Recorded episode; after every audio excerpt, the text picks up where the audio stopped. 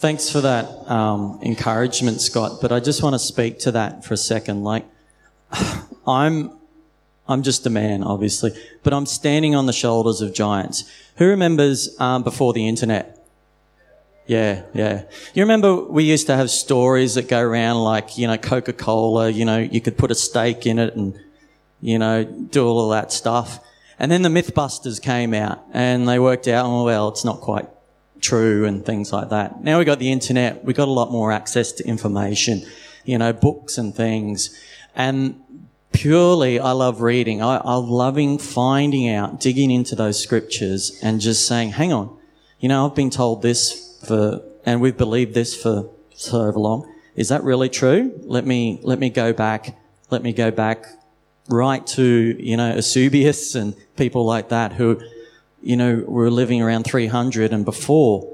And what did they think about that? So my pursuit is not my own personal pursuit. I don't want you to think that. It's pursuit of the truth. And I'm happy to be wrong, you know. There's no qualms. And I actually think this generation that's coming up um, is going to be benefiting from a lot of that. They're, they're not going to take half answers. You know, they're going to they're going to call you. They're going to say that's not true. You can't you can't get rid of a steak with a coke or whatever.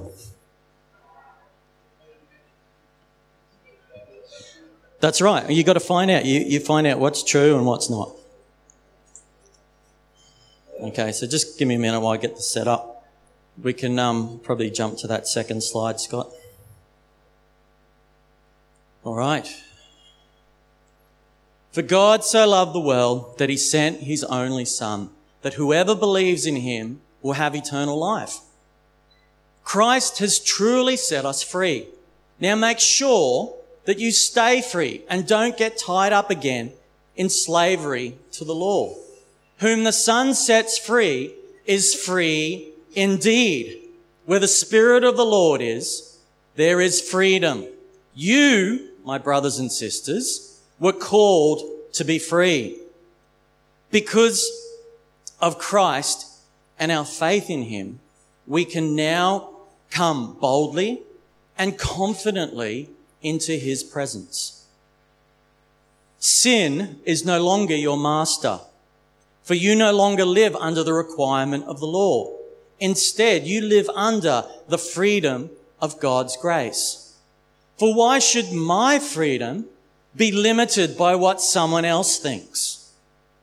God sent him to buy freedom for us who were slaves to the law so that he could adopt us as his very own children.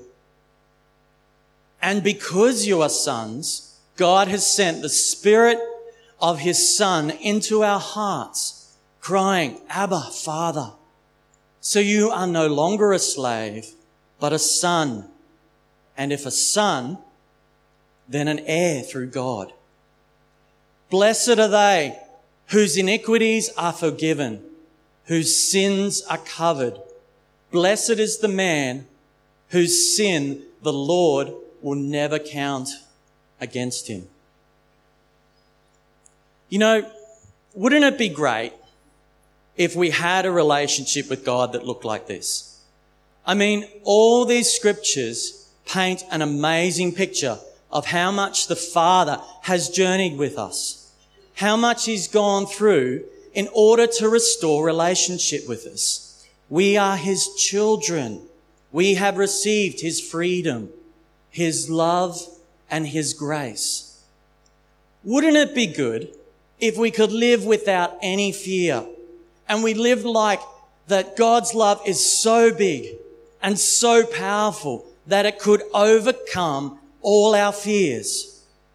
Wouldn't it be good if we could be like the little children who know their place in the Father's house?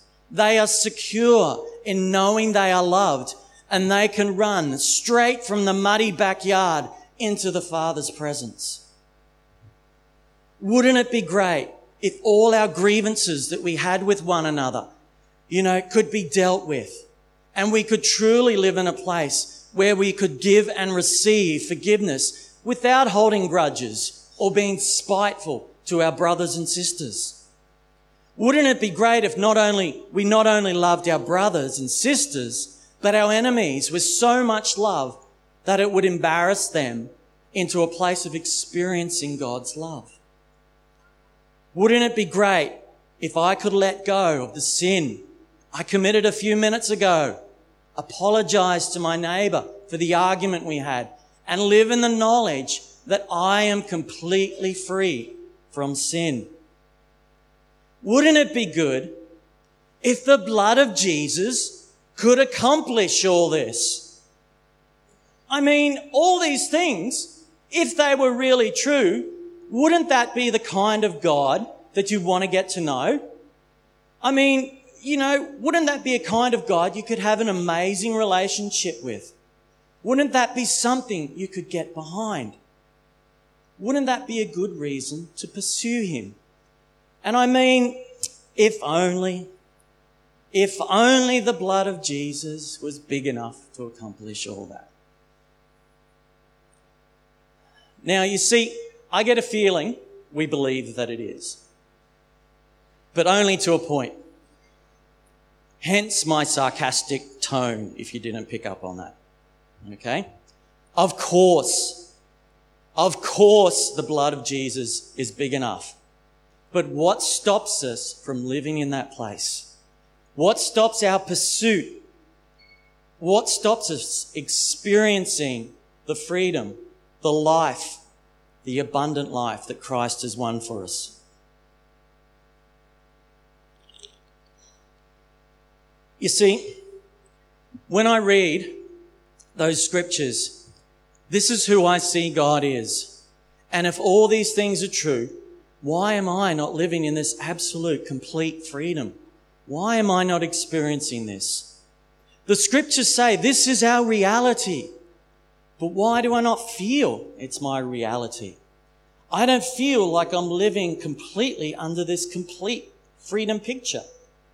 Now we're all on different journeys and possibly some of you are further ahead and living this abundant life. But frankly, I think as Christians, we can sell ourselves, sell ourselves short of this abundant life. Have you ever taken a kid to a toy store? You know, that look in their eye, their expectation. Just imagine for a minute that God takes you to a toy store and he says, go for it. And you're standing there and you got like, well, I got seven bucks in my pocket and you go in start looking around. Oh, look at that one on the top shelf. Wouldn't that be good? And you come out, you know, and you got a slinky and a pack of cards. You only had seven bucks in your pocket. Okay. But didn't you get the full message? Go for it, he said. You got free rein of the toy store and you didn't quite get the full impact of the message. You were still looking at yourself and the seven bucks you had in your pocket. Okay? Get the analogy? Yes? No? You could listen to it later then. It's just an analogy, but I hope that gives you a picture of what I want to talk about today. And I think we, wherever we are in our journey, there's always more. And possibly we're selling ourselves short. And we, we look at what we've got rather than what God has given us. God has given us much, much more than we've ever experienced or even realized. Okay, and we're only experiencing, I think, half the picture or $7 of the picture. Now, I think part of the issue is that we've watered down the picture of God's love to forgiveness. And forgiveness is great but we're stuck with a limited picture. Now, let me explain.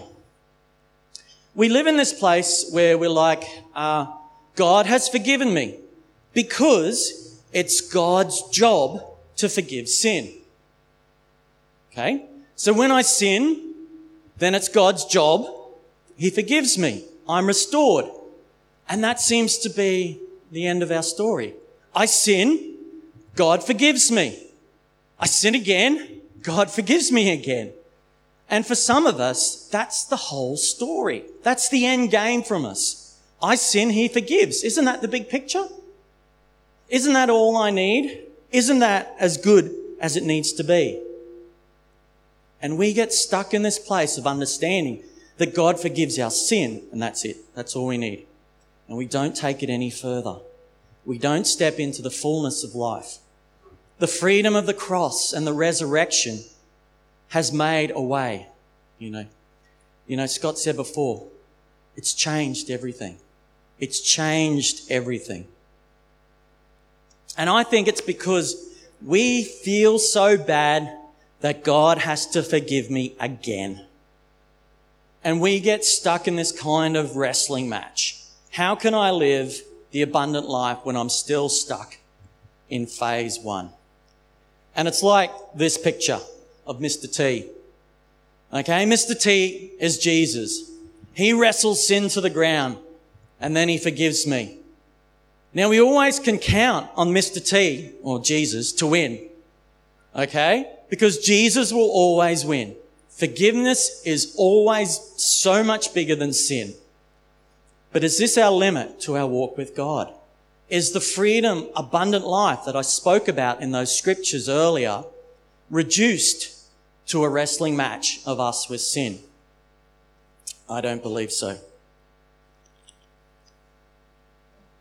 And you know, we have that choice to remain in that place of this wrestling match sin, forgiven, sin.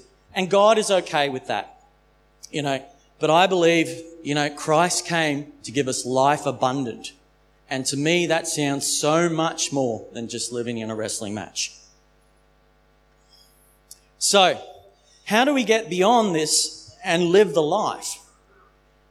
I think one of the things when I've been studying, we've taken this idea of this wrestling match and we've said, this is our reality. And this is my experience. And hence we've turned it into a theology that has kept us stuck in that place. You see, one of the traditional thoughts is that our spirit has been saved, but our soul and our body are entrenched in sin, or it's our sin nature. And somehow we have to fight this internal struggle for the rest of our earthly lives. We're locked into this conflict between our soul and spirit until we die. But to me, this is part of the problem because it leaves us in this wrestling match of sin, forgiveness, sin, forgiveness. Because we think that sin is part of our nature. We think it's part of who we are. And we think we are separate parts where our spirit, I don't know where it is, but our spirit and our soul are at war with each other. So, this is what I want to look at today. Now, to break this down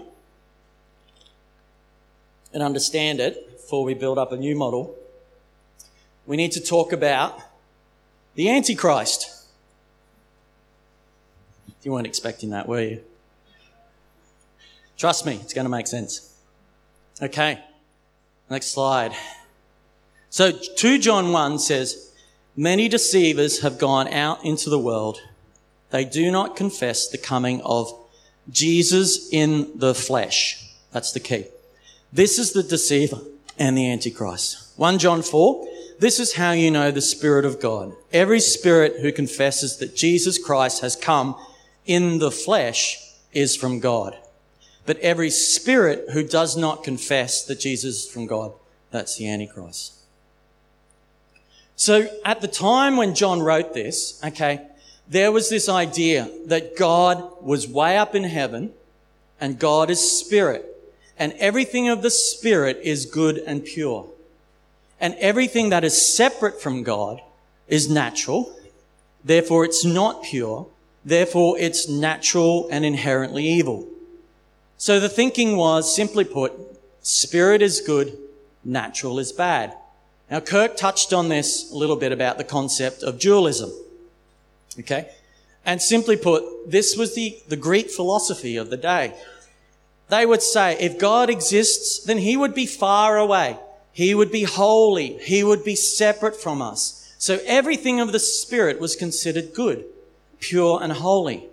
And everything that was earthbound, natural, or made from flesh was not good or was considered evil. So what John is addressing, he says they do not confess the coming of Jesus in the flesh.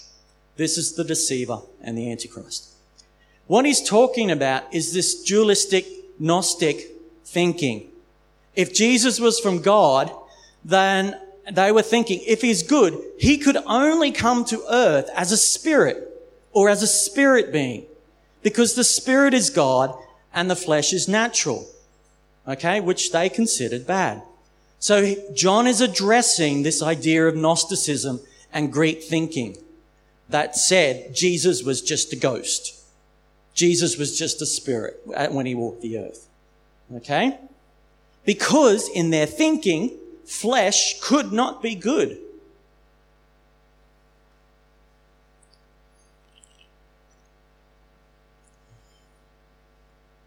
And this idea, spirit good, flesh bad, was applied to Jesus. And John saying, no, that's wrong.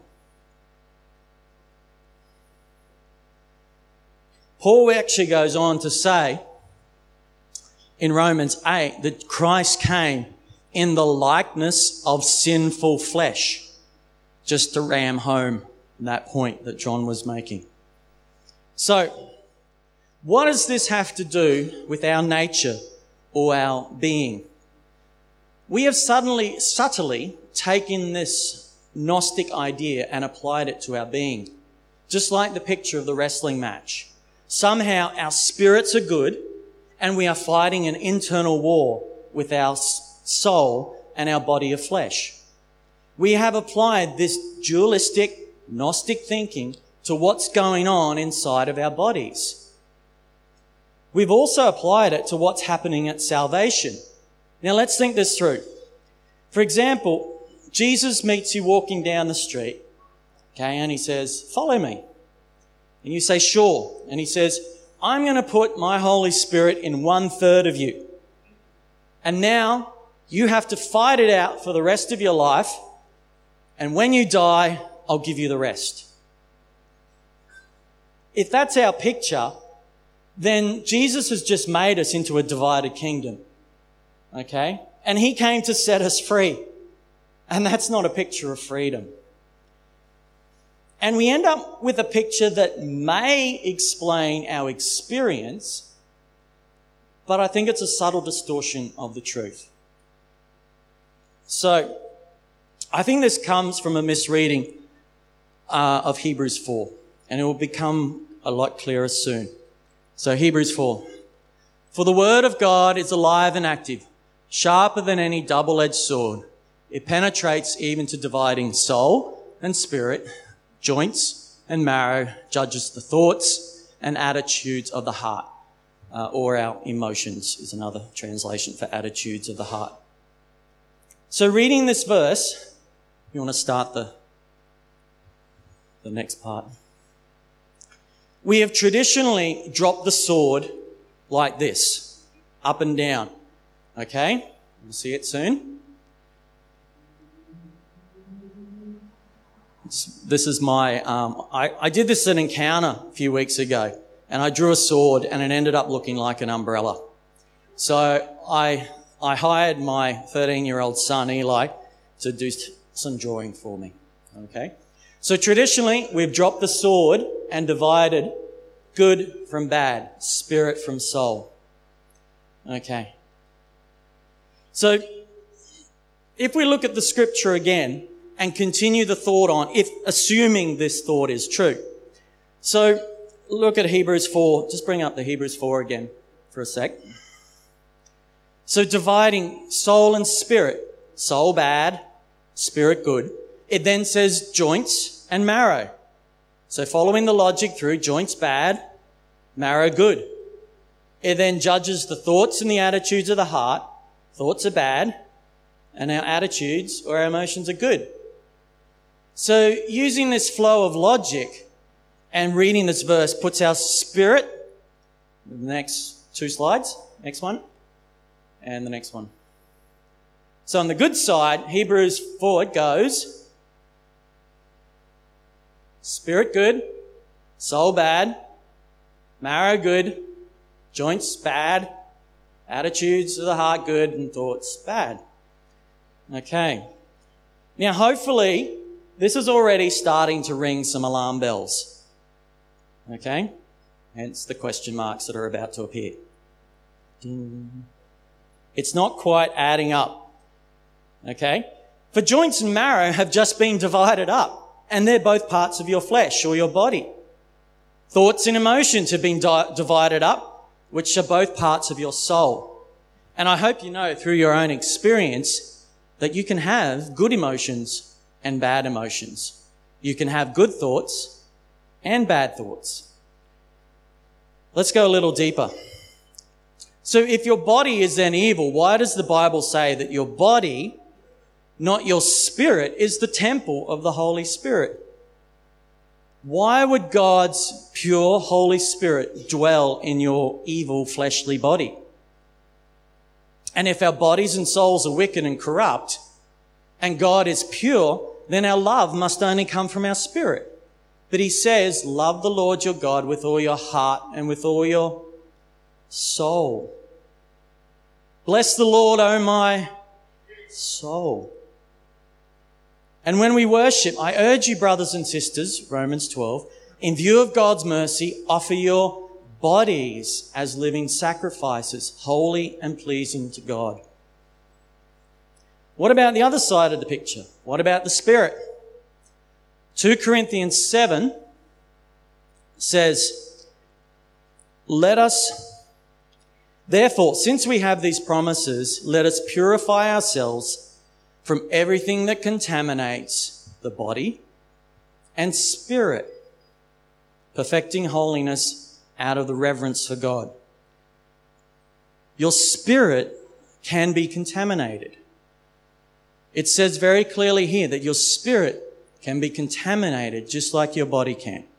So the logic is falling apart. I know I've sort of dwelt on the issue, but Let's build up the picture now.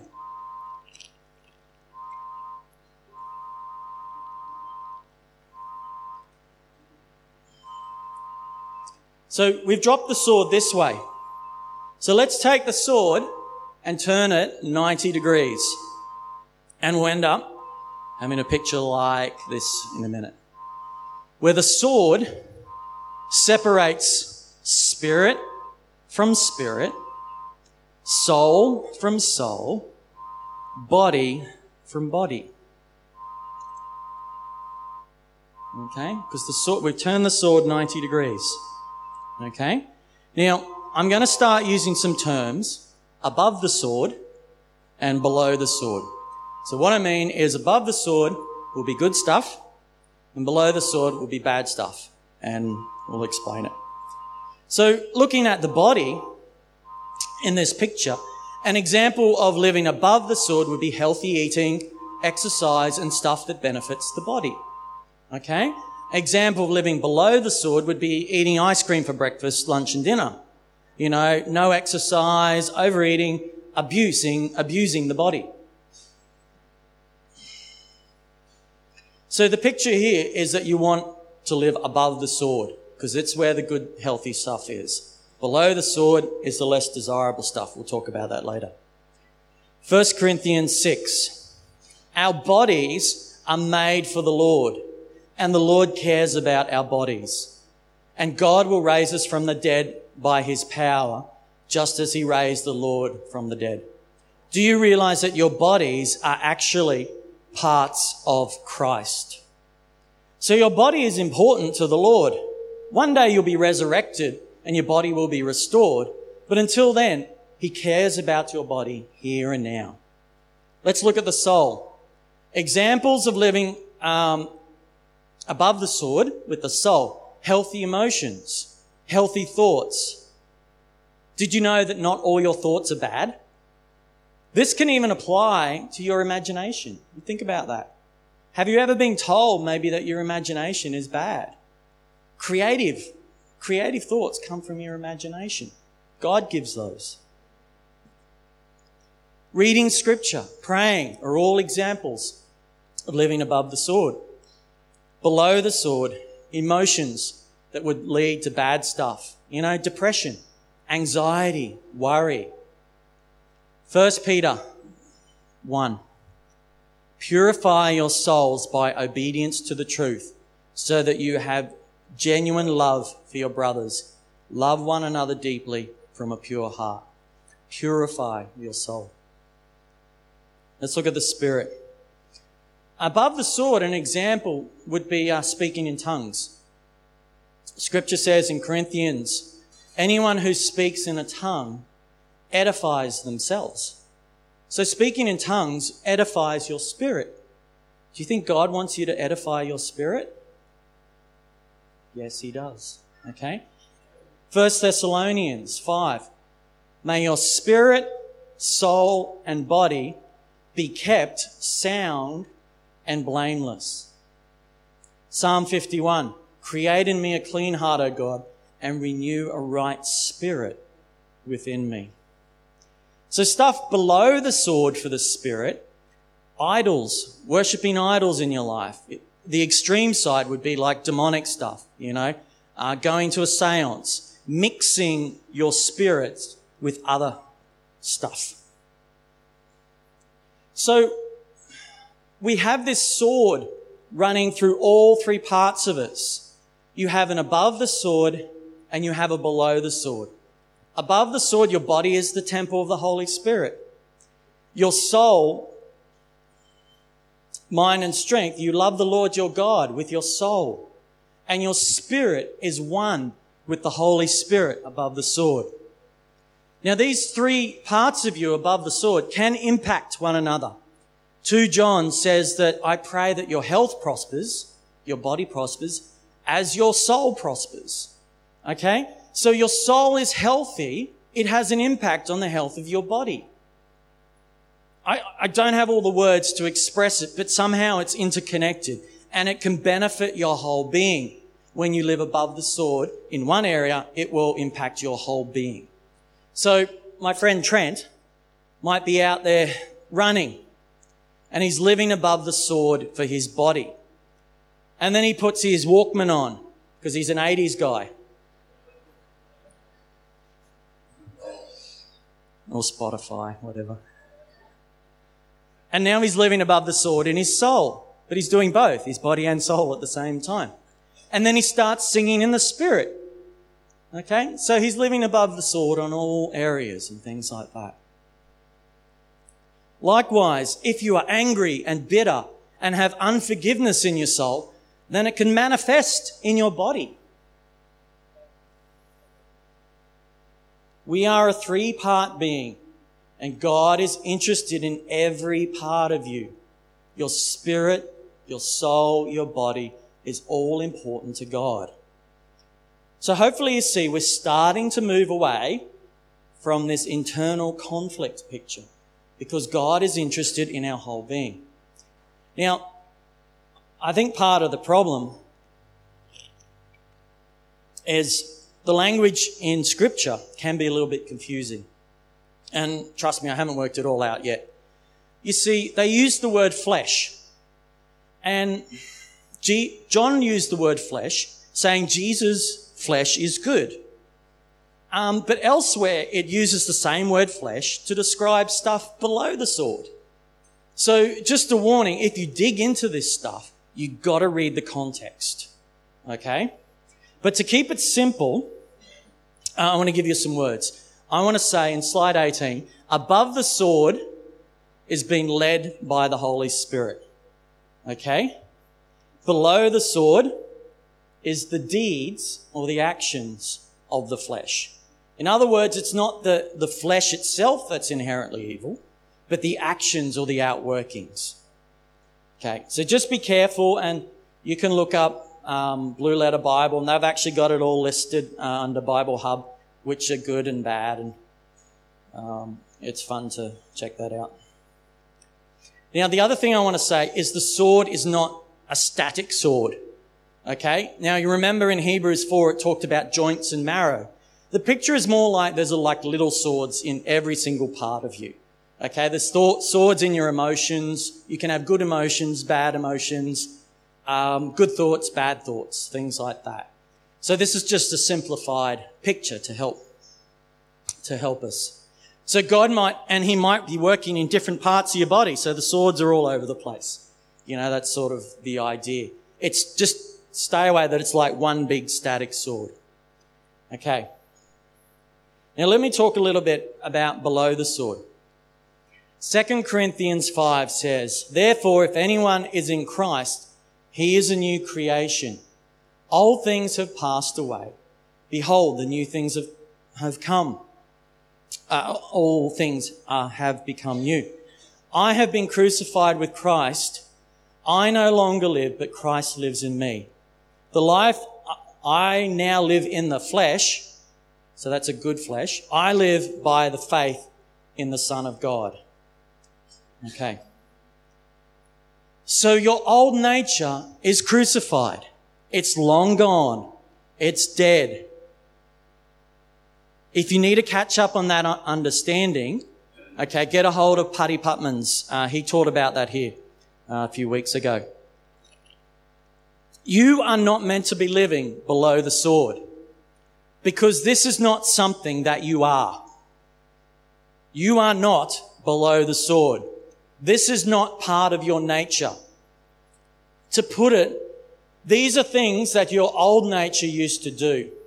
These are things that are left over when you died with Christ. These are the deeds or the actions of the flesh. You see, before in the, in the spirit versus soul picture, we believe that the soul was bad and it was actually a part of your nature or who you are. And we had to fight it. This is not the case in this picture. Below the sword is not who you are. Your nature now is Christ-like, to live above the sword. Because we are being led to live by the Spirit.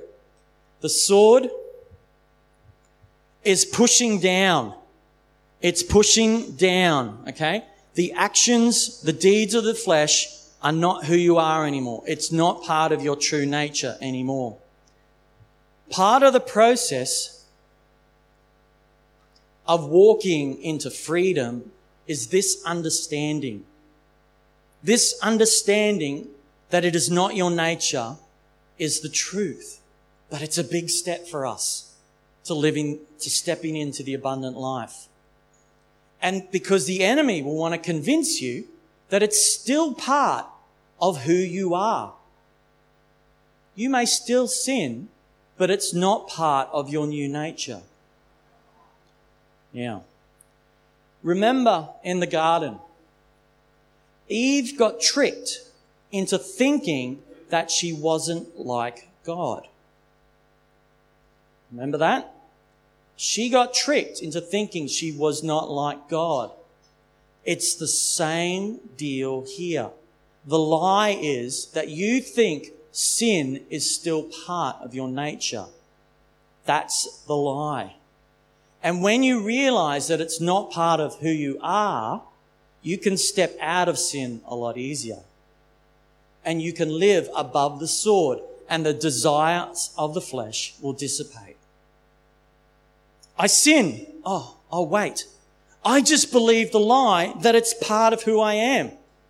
I realize the truth again, that it's not actually a part of who I am. I get forgiven, and then I start to continue living above the sword in my abundant life. If I keep believing that, oh, I can't get over that sin, it's still just ingrained, it's part of my nature, I can very easily get stuck living under the sword. the reality I am a child of God. I have access to the top shelf toys in the toy store. I can live my life above the sword and God is working in me, Philippians 2, helping me to put away the deeds of the flesh. Because I'm just beginning to understand who I am in Christ and that the blood of Jesus was big enough to change me and I can start to step into the depths of what Christ has won for me.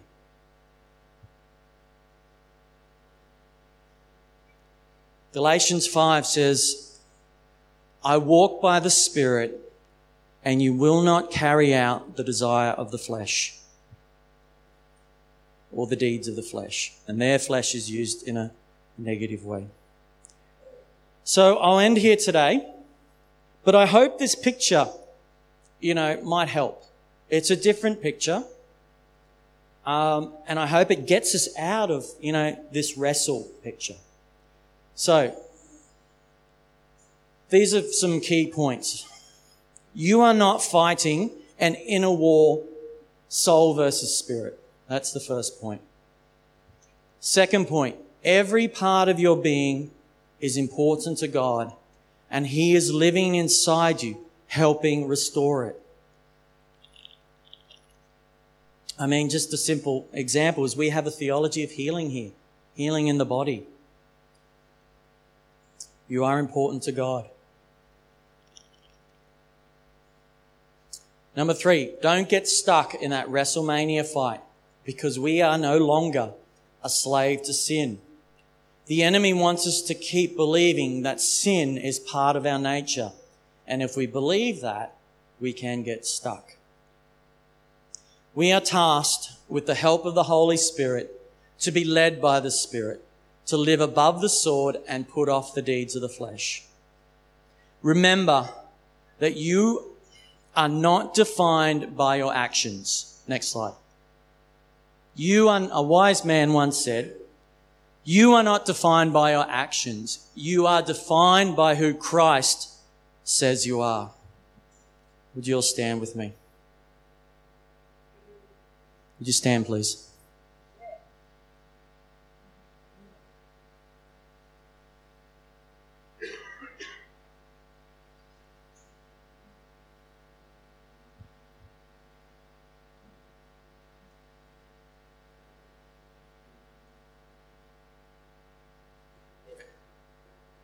Holy Spirit, Jesus, Father, we thank you that you value our spirit, our soul, our bodies. We thank you that you are a loving Father and that your cross and your resurrection has provided so much more than we have even experienced to this day. But Lord, we want to step in and experience more.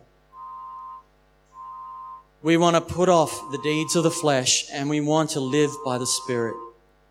So, Holy Spirit, we welcome you now to come